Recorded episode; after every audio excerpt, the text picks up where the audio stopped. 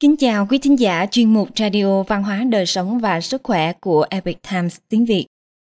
Hôm nay chúng tôi hân hạnh gửi đến quý vị bài viết của tác giả Sandy Lindsay có nhan đề Xin thứ lỗi, nghệ thuật của sự ngắt lời lịch sự.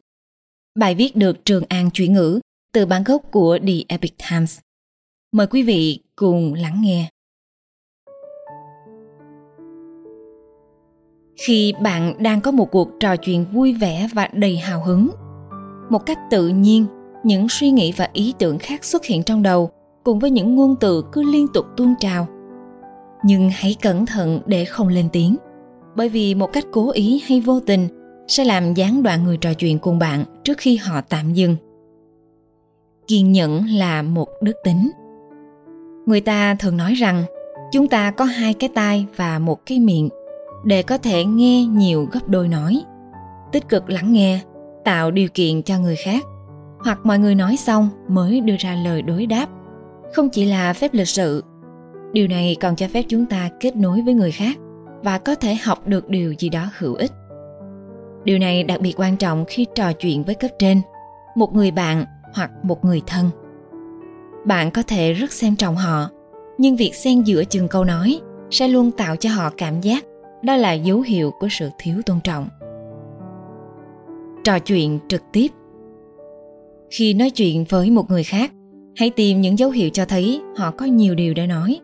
Ví dụ, nếu họ nhận ra bạn muốn trả lời, họ có thể giơ một tay ra hiệu rằng họ còn nhiều điều muốn nói thêm. Một dấu hiệu khác là một cái nhìn kết hợp với một cái lắc đầu nhẹ. Lúc đó, bạn cần phải giữ lại suy nghĩ của mình. Nếu bạn đang nói bạn có thể sử dụng những tín hiệu tương tự này để cho ai đó biết rằng bạn chưa nói xong. Nếu bạn là người bị ngắt lời, chỉ cần đợi cho đến khi họ nói xong và đáp. Hãy trở lại vấn đề đó, hoặc như tôi đã nói, trước khi hoàn thành câu nói của mình, bạn cũng có thể ngừng nói và giao tiếp bằng mắt. Có thể nhấn mạnh bằng một cái nghiêng đầu nhẹ. Hy vọng rằng khi họ nhận ra họ đang nói ác lời bạn, họ sẽ kiềm chế được sự phấn khích của mình một chút nói chuyện trên điện thoại. Vì chúng ta không gặp mặt trực tiếp khi nói chuyện điện thoại, nên chúng ta dễ cắt ngang những câu nói của nhau. Để ngăn ngừa tình huống bất lịch sự này, hãy tích cực lắng nghe những gì họ đang nói.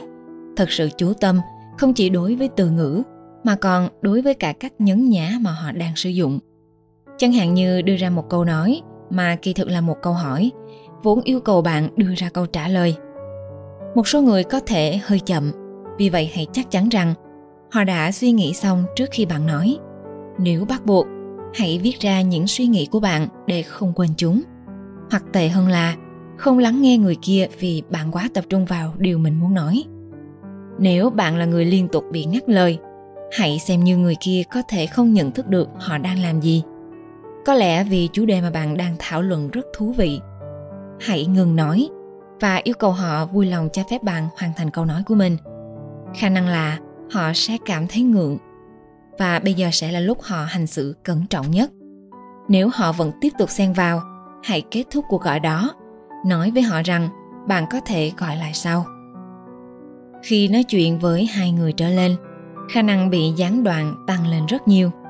Điều này có thể là do một luồng thông tin và ý tưởng diễn ra nhanh chóng, hào hứng, hoặc có thể do ai đó cảm thấy mình vượt trội hơn hoặc nhàm chán với cách cuộc trò chuyện đang diễn ra. Nếu bạn nhận thấy ai đó liên tục xen vào và cắt ngang, hãy thử chuyển hướng cuộc trò chuyện với hy vọng đưa người đó quay lại. Nếu họ tiếp tục ngắt lời, hãy tạm dừng cuộc trò chuyện đó và dùng một giọng điệu dễ chịu, yêu cầu họ cư xử phù hợp hơn. Nếu bạn nhận ra mình là người đang ngắt lời, hãy im lặng và cho phép những người khác nói. Nếu họ muốn quay lại với những gì bạn đang nói họ sẽ làm vậy